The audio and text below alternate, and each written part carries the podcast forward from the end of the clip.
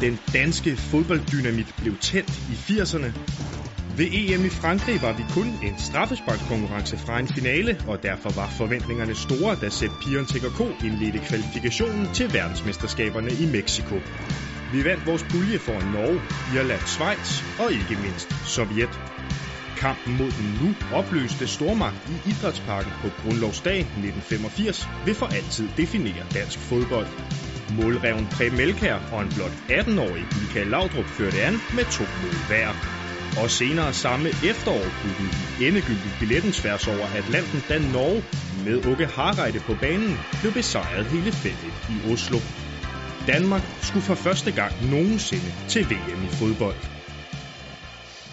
Det var den gang, hvor shortsene bare sad lidt bedre. Og hvor man måtte kramme tilfældige pressefotografer rundt om banen. Der var flere ting, man måtte dengang, tror jeg. En af de spillere, der var med til kvalifikationen til VM i 86 og til selve slutrunden naturligvis, det er Claus Berggreen. Han er i dag 59 år gammel. Ham satte vi stævne til et tilbageblik på 80'er-landsholdet og deres helt forrygende tur til VM i Mexico.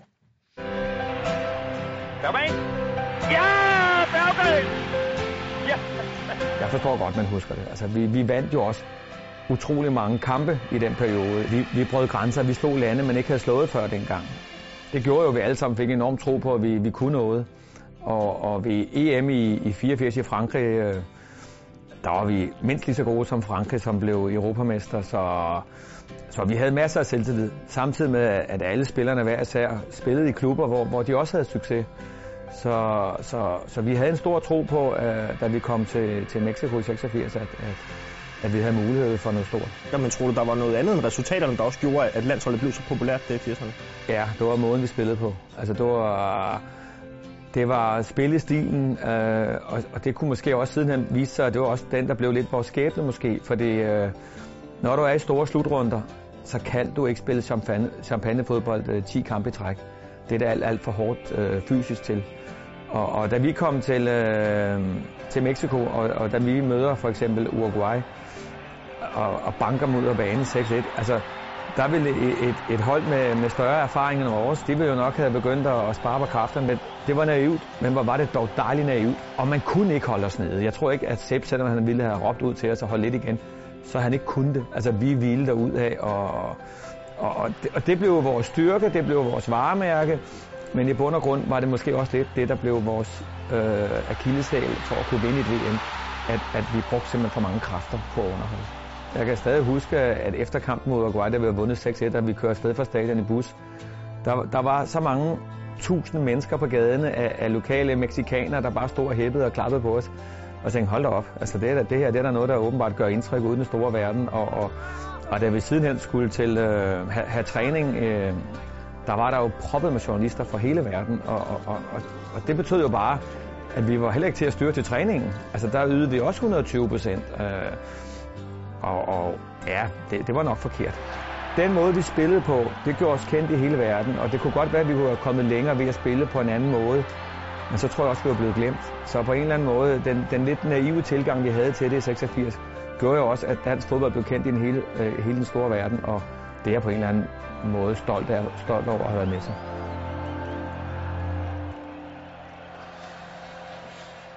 Ja, sådan lød det fra Claus Berggreen, der i dag og i mange år har drevet et tøjfirma. Pirro, en sammentrækning af 2 af de klubber, han spillede i Italien. Lars, kan du gætte, hvilke 2 klubber der? Pisa, ja, og Roma. Smukt. Det er jo genialt. Han så sgu godt ud, det må jeg sige. Jeg kan jo desværre ikke huske det her. Jeg var simpelthen for unge, jeg var 10 måneder gammel dengang. Den står ikke så klart i hukommelsen, som den kunne gøre. Hvad tænker I om det, han siger med den naive tilgang?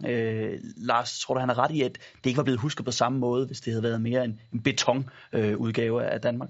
Ja, det er da indiskutabelt. Altså, det var måden, som man spillede fodbold på, det her offensive. Også de typer, der var på holdet. Altså typer, der lavede ting, hvor jeg tror, Sepp han har siddet ud og reddet hår ud af hovedbunden på sig selv. Blandt andet ham her, Preben Elkjær, der nogle gange skød i stedet for at spillede bolden på tværs og alle de her ting her. Det kendetegner det her hold her. Men det er bare sådan, uanset hvordan du spiller og hvor godt du spiller, hvis du ikke laver nogle resultater, så husker man det ikke. Og det gjorde det her hold her. De slog nationer, som man ikke havde kunne slå før.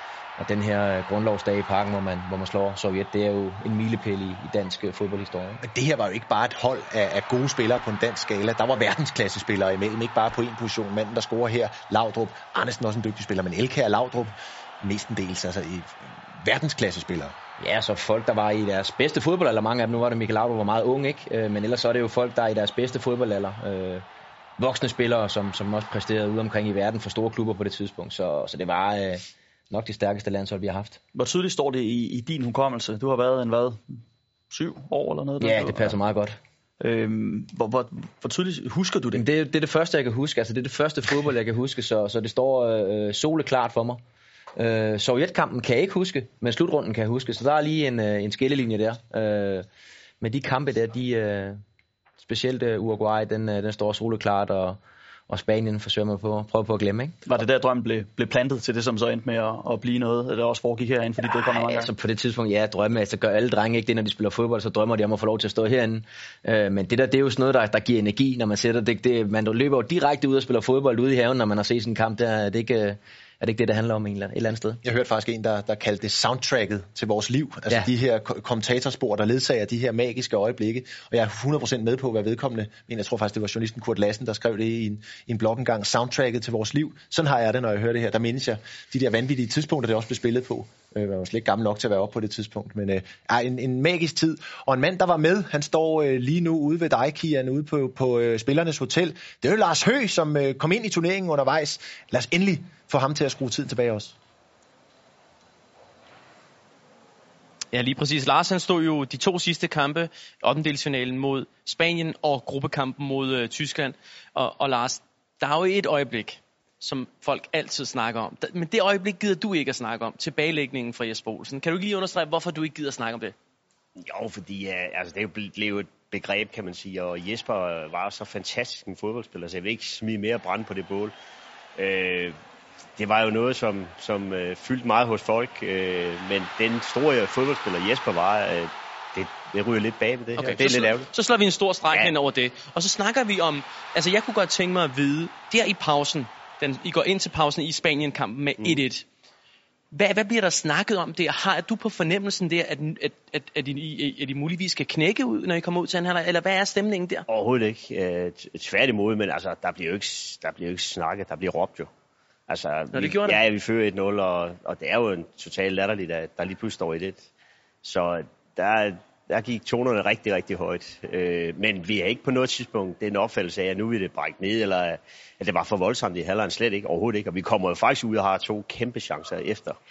Og det er lige analog til det med Jesper også. Jamen altså, så har vi altså chancen efter. Hvis vi skubber de 2 chancer, så er vi med igen.